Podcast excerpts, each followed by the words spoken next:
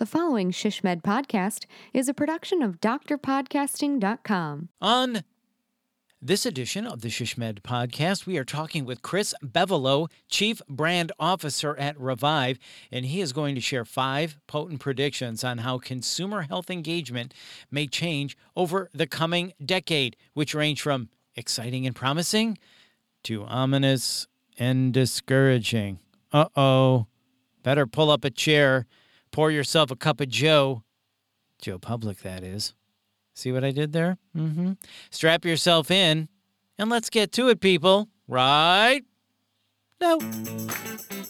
This is the ShishMed Podcast, Rapid Insights for healthcare strategy professionals in, say it with me, planning, business development, marketing, communications, and public relations. I'm your host, Bill Klaproth. And in this episode, we talk with Chris Bevolo, Chief Brand Officer at Revive. Chris is an award-winning author of six books, including Joe Public Doesn't Care About Your Hospital, which became a field guide for driving transformation in hospital marketing departments across the country. And in this episode, Chris shares five key ways consumer health engagement may change over the coming decade, information from his new book, his seventh book, Joe Public twenty thirty. And this episode sponsored by Revive, an agency that works with brands who lead the way in health.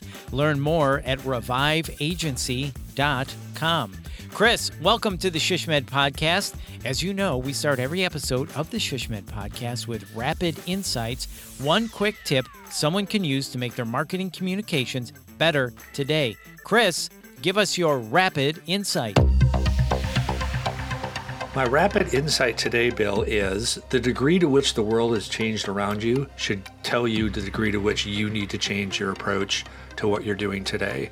And that is a big change today.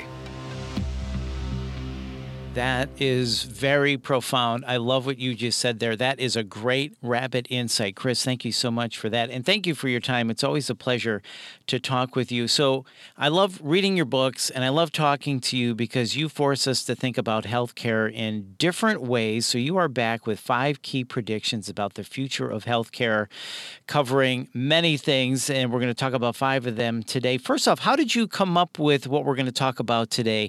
Tell us how you canvassed the landscape of healthcare to come up with these. Yeah, we actually went through a pretty rigorous process that was a process used by an author who has a series of books called The Non-Obvious. He makes predictions on an annual basis. And in one of the last time he put this out, he shared his process. So we followed an actual process to go through to figure out, well, if we want to understand how consumers are going to engage in healthcare in ten years, what is the best way to do that? So that was about a two or three month process. It involves a group of about twelve people, all of them with healthcare expertise of one kind or another, a lot of diversity built into the group to make sure we had great perspectives. And then we brought in all kinds of input. So anything we could get our hands on to read, any kind of research, the resulting content actually supported by more than two hundred fifty resource citations. We interviewed twenty-two people out in the industry. So this was everybody from C E Os to venture capitalists to physicians to entrepreneurs. We talked to people from organizations like Mayo Clinic, Geisinger, Bain Capital, C V S Health, Henry Ford, just the top of the top brands. And together, all of that kind of on the table started to, the process allows you to coalesce around key themes and ideas, which is where we landed on our five. Absolutely. So a lot of viewpoints, a lot of insights all boiled down into this, which is great. And you're going to share with us five key predictions about the future of healthcare, covering everything from consumer centricity to consumerism, new competition, the politicization of healthcare, and growing health disparity. So, Chris, let's take each one of these one by one, and you can explain them to us. So let's start with consumer centricity. Yeah, we call this the Copernican consumer because I think we talk a lot about consumer centricity and patient-centered care and all those good things, but usually that means when somebody comes to us, how do we put them at the center of the experience? And that's great. What this is really about is having the consumer be at the center of their entire health world. So that's not just healthcare, that's everything. And that means everything that is brought to them, content, services, care, is where they are, when they need it, in a way that they want it. And those are very significant, potentially changes for the future. And these are enabled, this idea, this vision is enabled by all kinds of advances in technology. So monitoring, for example, the ability to monitor people remotely is growing in terms of the ability to do it, what it can cover, what you can monitor, how easy it is to monitor people. You've got A I that's going to play a role in this. You've got cool ideas like digital twinning, where you create a digital version of a human, and then you're able to use that digital version to really understand what may or may not work with them. You've got digital therapeutics, which is basically software that's driven in large part by A I that can manage a chronic disease. Blockchain, which can imagine right now, Bill, if all of the different things that hold some kind of health information about you were able to all of a sudden be connected and updated real time and accessible to anybody. So that can range from your E M R data to your health plan information, to your Peloton, to your refrigerator, to your Apple Watch, to anything that might contribute to a profile of who you are as a human health-wise. And that is automatically updated every time you ride the Peloton, every time you go to the doctor, every time, if you wanted, you ate at Taco Bell. It's all in there.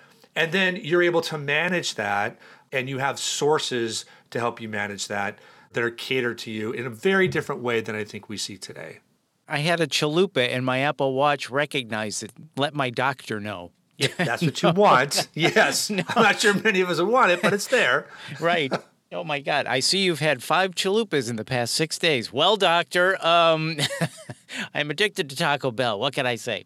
But this is amazing. And I, I love what you said there, where they are when they need it. And that really puts it into perspective. That's for sure. So consumer centricity. And then another one, consumerism, which we've all heard you talk about, which I love. So talk to us more about that. Well, this is a great example of why the process we followed was super important, because as you said, Bill, I've been talking forever. In fact, my favorite thing to kind of make that point is I used to use a picture of my daughter in her, in her high chair where she was eating like spaghetti and she had on her face and she had this look. And I was like, that's the healthcare consumer. She's looking at you and she's like, I don't like how this tastes. I don't like the experience I'm getting. Well, we're still talking about consumer, and that daughter just graduated high school in June. So whatever that is, eighteen years, I have always been pushing and pushing and pushing that hospitals and health systems in particular need to understand and adapt to consumerism, which essentially means to us, consumers become more empowered to shape things in the way that they want. So they want more transparency, more access, better experiences, more convenience, all of those things, and they want more choice. The truth is, and this prediction is actually a little bit negative, and that is that consumers is going to become constricted over the coming decades. That it's already constricted, and that's also an interesting point about these predictions. All five of them are already in some way emerging or with us. It's the extent to which they're going to grow and change that makes them interesting. And so when you think about one of the greatest insights from this was talking to experts who said, you know, the reason consumerism hasn't really had the disruptive impact that we thought it would is because we're thinking about the wrong consumer. The individual, you and me, Bill, we're not the real consumers. If by consumer we mean the people with purchasing power. Because in most industries, that consumer is the one that will drive prices up or drive demand up or all of that. But the real consumers in this industry are the payers and the employers. And then when you look at where real change has happened, significant change has happened, real disruption, it's as a result of what they want as opposed to what we want. And there's all kinds of examples of that. That's only going to grow. So when you think about it from those terms, you can start to see how patients, for example, are going to have more limited choices. They're going to be tiered and they're going to be steered and they're going to be kind of forced through a mouse maze of this is where you got to go for these reasons. Sometimes those reasons are for their benefit. Sometimes they're not. This is all compounded by the fact that we as individuals are really not equipped to understand this market or move it in the way that we'd want anyway. Uh, it's very similar to people saving for retirement. If you want to be your own financial kind of investment advisor, that's a part-time job. Most people are not equipped to understand the markets and the laws and the, the tax changes and all the things that happen to be a savvy investor, so they hire somebody else to do it. Well, we've put them in charge of their own retirement with four oh one k's. A lot of this is going to happen with consumerism. And we're just not there. We just don't understand how the system works. So it becomes very hard for us to, to move it to our advantage. So you said we might have less, the consumer might have less choice in the future. They're going to be forced to jump through more hoops or into little boxes. That goes against consumerism then, right? That's exactly right. And, you know, you can think about consumerism a couple ways. In one way, it's kind of a It's a force. It's a political force. We're going to leverage consumerism to drive change. You're, you'll hear politicians talk about that quite a bit.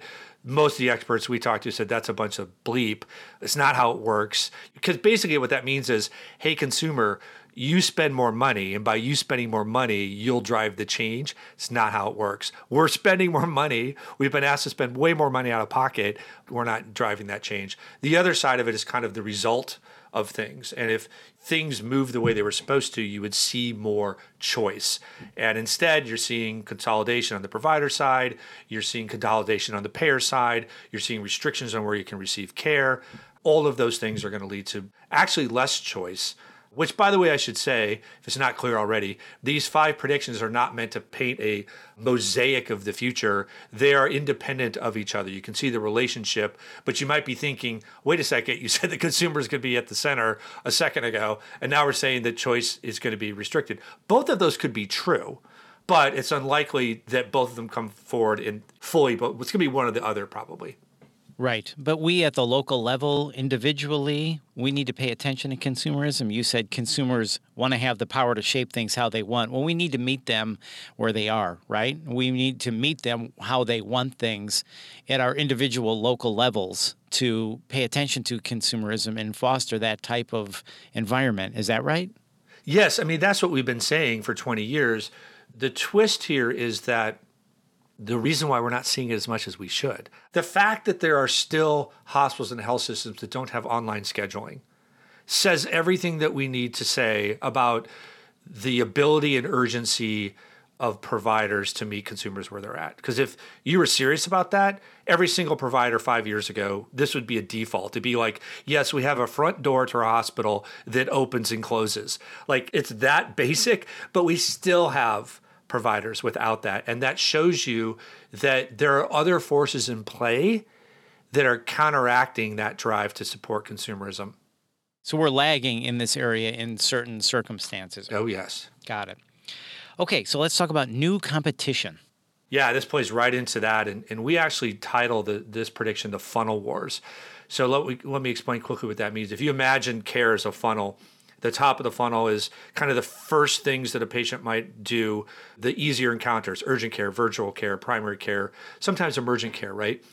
And then you flow down, you flow down to specialty care, you flow down to surgical care, you go down to tertiary care, even maybe quaternary care, right? That's how people progress through the clinical funnel. And most hospitals and health systems are, are focused in the middle of the funnel because that's where their higher revenue, higher margin services are. But it's a funnel. So to get more people in the middle, you have to pull them through the top. You have to have more people come through primary care, urgent care, all of those things, and then they will proceed accordingly as needed down funnel. That's the model, and that's been proven. That's how it works. The new competition, if you want to call them new, we do, but some of them have been around forever. They are coming for that top of the funnel. That's where they want to play. So Walmart Health, Amazon, Apple, C V S, Walgreens, Optum, though Optum goes all the way down funnel. All of these folks, plus the myriad of venture capital-backed One Medicals, Oak Streets, those type of things, they want the top of the funnel. The challenge here is if you own the top of the funnel, you might own the patient relationship. And that has profound implications for legacy hospitals and health systems. Because if you lose the patient relationship, you're now beholden to somebody else for that key down funnel care. And so in talking to experts and in looking into this, this is going to be almost like a market to market battle. You're going to see some markets, depending on the shape of the competition, the number of health systems, the power of payers in that market, where you may see some systems shrink in size because they lose that top of the funnel. You might see other markets where you've got a very powerful health system that's been able to kind of hold these new entrants at bay. So think like an Intermountain or a Geisinger that has a fuller continuum of care that's been focused on this kind of stuff. They may win in their market, but these funnel wars are going to shape the next ten years, and they're really going to helps show where people are going to end up, where are they going to be oriented for their care. It may not be the hospital and health system anymore, even though those will never go away. Let's, let's be clear, like Walgreens is not going to start doing surgery, but that's not the point. The point is if Walgreens owns the patient experience, you as a hospital in that market now have to figure out how you're going to get them to send a patient your way instead of your competitor. Yeah, that is a really interesting one when you think about new competition like Walmart and Apple and Amazon. Wow, okay, now I've got to compete with these people as well. And maybe a way to combat that is to pay more attention to what we were just talking about, more consumerism and where they are when they need it kind of a thing. All right, so here's another big one, the politicization of healthcare. Oh my gosh, talk to us about this. Yeah, so we actually titled this prediction, The Rise of Health Sex, which, which looks a lot better in print than in audio. I have to spell that out, S E C T S. But what we're talking about here is clearly we've all seen the politicalization of healthcare. Uh, that's been with us for a while, by the way. We don't get into that, but it's not like it's a brand new thing. But the level to which it's exploded since COVID is unprecedented. So anti-vaxxers, non-maskers, COVID deniers, all of those things. What this could end up with is almost like with religion, where you have a primary religion and then you have a sect break off because they believe something different. So imagine that we actually see medical or health sects emerge. So you've got like the mainstreamers, like mainstream healthcare, right? That's where everybody theoretically has been. Of course, there's people that don't agree with everything, but there's one set of hospitals, there's, there's one health system, there's regulatory bodies, all that kind of stuff. Then imagine there's like a group that breaks off called progressive. So they follow minimal medical intervention, complementary and alternative medical solutions, or a sect called contrarians. They deny mainstream medical thought. They create their own set of alternative facts and everything from vaccines to childbirth to end-of-life care, all of that. We're already starting to see, not starting, we see the differences that I just described. What could happen is those differences actually coalesce around actual groups. So imagine that political worldview of the contrarian turns into somebody launching a series of clinics to actually appeal to those. So here's a clinic that's staffed by doctors that doesn't care whether you're vaxxed, so it's not going to push you to get vaccines. That's where we could end up going with this. And what's hysterical, scary, I don't know. I'm from Minnesota. I don't know if everybody remembers one of our House of Representatives, Michelle Bachmann, who was not known for her kind of common sense thinking. Just a few weeks ago, not making this up, she was on, I'm sure, some, you know, politically oriented media outlet saying, we are going to have to create a separate health system in this country because of how horrible the existing system is in trying to make us do things like wear masks and take vaccines. So we have so many examples of where this is popping up. It is awfully scary to consider. Yeah, that is scary. Uh, Michelle Bachmann, why even put that out there in the universe so people can pick up on it and then talk about that, how our existing healthcare is not good? I, I, I. It's just a matter of time. I mean, honest, it's a good business idea. You've got a segment of the population that would sign up tomorrow, unfortunately. So there you go, Bill, if you want like a different retirement path. See, you're bringing me down here, Chris. Sorry. Okay. It's not going to get better, but we'll we'll end on a positive note. Okay, good. I'm always looking for your positive note at the end, Chris. That's good. Okay, so let's move on. The next one is another big one as well, growing health disparities. Tell us about that. Yeah, so the title of this one, brace yourself, is called Disparity Dystopia. And what we mean here is referred to as the health gap, because there's a there's a distinction between things like health inequities, health care inequities, health disparities. Those all mean different things. We're talking about those collectively. And basically, our research and talking to experts, what we believe is the gap between the haves and the have-nots when it comes to health and healthcare is going to get wider, not closer. COVID nineteen is a big reason for that. COVID nineteen actually broadened the gap in many ways, but it's not just COVID nineteen. It's a lot of different things. And so if you really want to get depressed, some of the reasons behind this are climate change, which disproportionately affects people who are disadvantaged in all kinds of ways in our society, the aging of America, a growing gap in, in understanding technology, and healthcare affordability. All of those are not getting better. They're getting worse. And all of those, unfortunately, drive disparities in their own right. And collectively, you kind of put all those up against the efforts of all the organizations, both government, private, provider, payers, health insurers do stuff for this, that are trying to combat health disparities and the health gap. Unfortunately, they're kind of they're kind of David versus Goliath with these monumental forces that are that are aligned against it. And so it's really going to take something that we just don't think is going to happen, and that would be a dramatic shift in our country societally. I've got a great quote that we use from an expert from Europe. In fact, it's amazing. He's been all over the place. He's got an amazing pedigree. And the quote is, healthcare is to a large extent a cultural notion. And so what his point is, your healthcare system reflects your country's culture. And so if our healthcare system is so broken in terms of health disparities, that's a reflection of who we are as a culture.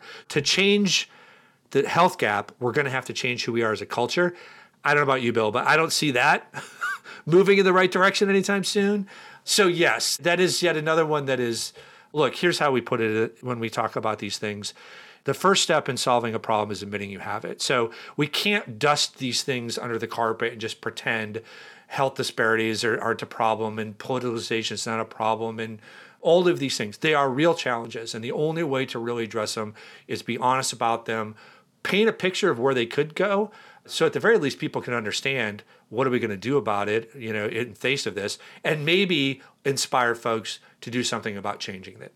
Right. We can't sweep our problems under the rug. We have to recognize them and address them. All right. So five key ways consumer health engagement may change over the coming decade. Thank you for sharing those with us. All right. Leave us with your optimistic note here. What can we do? I'm sitting in my marketing director chair at a hospital. I'm listening to this podcast thinking, oh, boy, I got to think about these things. Where do I start? Wrap us up with your optimistic thought. Where can we go from here to make all of this better? The whole intent of putting this content out from our perspective is to drive conversation. We didn't know where we were headed with all of this when we started. The fact that the majority of these sound kind of depressing or negative, it is what it is, right? So start a conversation. Dig into this content and, and try to understand, well, which of this do I think is most relevant to me? Which do I believe? We don't expect folks to agree with all of this, but at a minimum, it should drive conversation and have that conversation spark bigger conversations. It's going to be almost impossible to put this content in front of a leadership group in an organization and say, okay, we got to do something about this. It's too big. There's too much. So pick your spot, figure out, look, this one hits me the most or drives me the most to try to figure it out, to understand it, to be able to respond to it, to, to change it potentially. But it starts with having conversations so that you can get people thinking about this proactively. None of these things are new. None of these things should be surprises in terms of what the focal points are. But the picture we've painted of the next ten years is what should get people to sit up and notice and go, okay, the potential we could go even halfway this way is not going to be good for our organization or for our society. What are we going to do about it? Right. So I love that. Start having conversations. Part of having a conversation is listening to the other side, right? We all need to listen to each other a lot more and try to understand differing points of view. So all of that makes sense. And then try to work together to solve these problems. And as you've laid out, we do have some problems on the horizon that we do need to address. So I love that. Start the conversation. And Chris, always talking to you gets us thinking about those things. And hopefully we will start those conversations. So thank you for all the work that uh, you've done in bringing these to us. We really appreciate it. And thank you for your time as always. Yeah, thanks for having me, Bill. It was a great conversation. And once again, that is Chris Bevolo from Revive. And this episode is sponsored by Revive. We thank them for that. You can learn more at revive agency dot com. And to learn more about Shishmed, you can visit shishmed dot org. That's S H S M D dot org. And visit our education page to learn about our upcoming programs at shishmed dot org slash education. And if you found this podcast helpful, and come on now, how could you not? Please, up. Uh, Oh, that's my watch. It's reminding me that it's chalupa time. So uh, so remember to, sh- wait, your watch doesn't do that for you? Please share it on all of your social channels, and please hit the subscribe or follow button to get every episode. Very helpful on Taco Tuesday. Get that little watch reminder. This has been a, produ- I'm going to go now. This has been a production of Doctor Podcasting. I'm Bill Klaproth. See ya.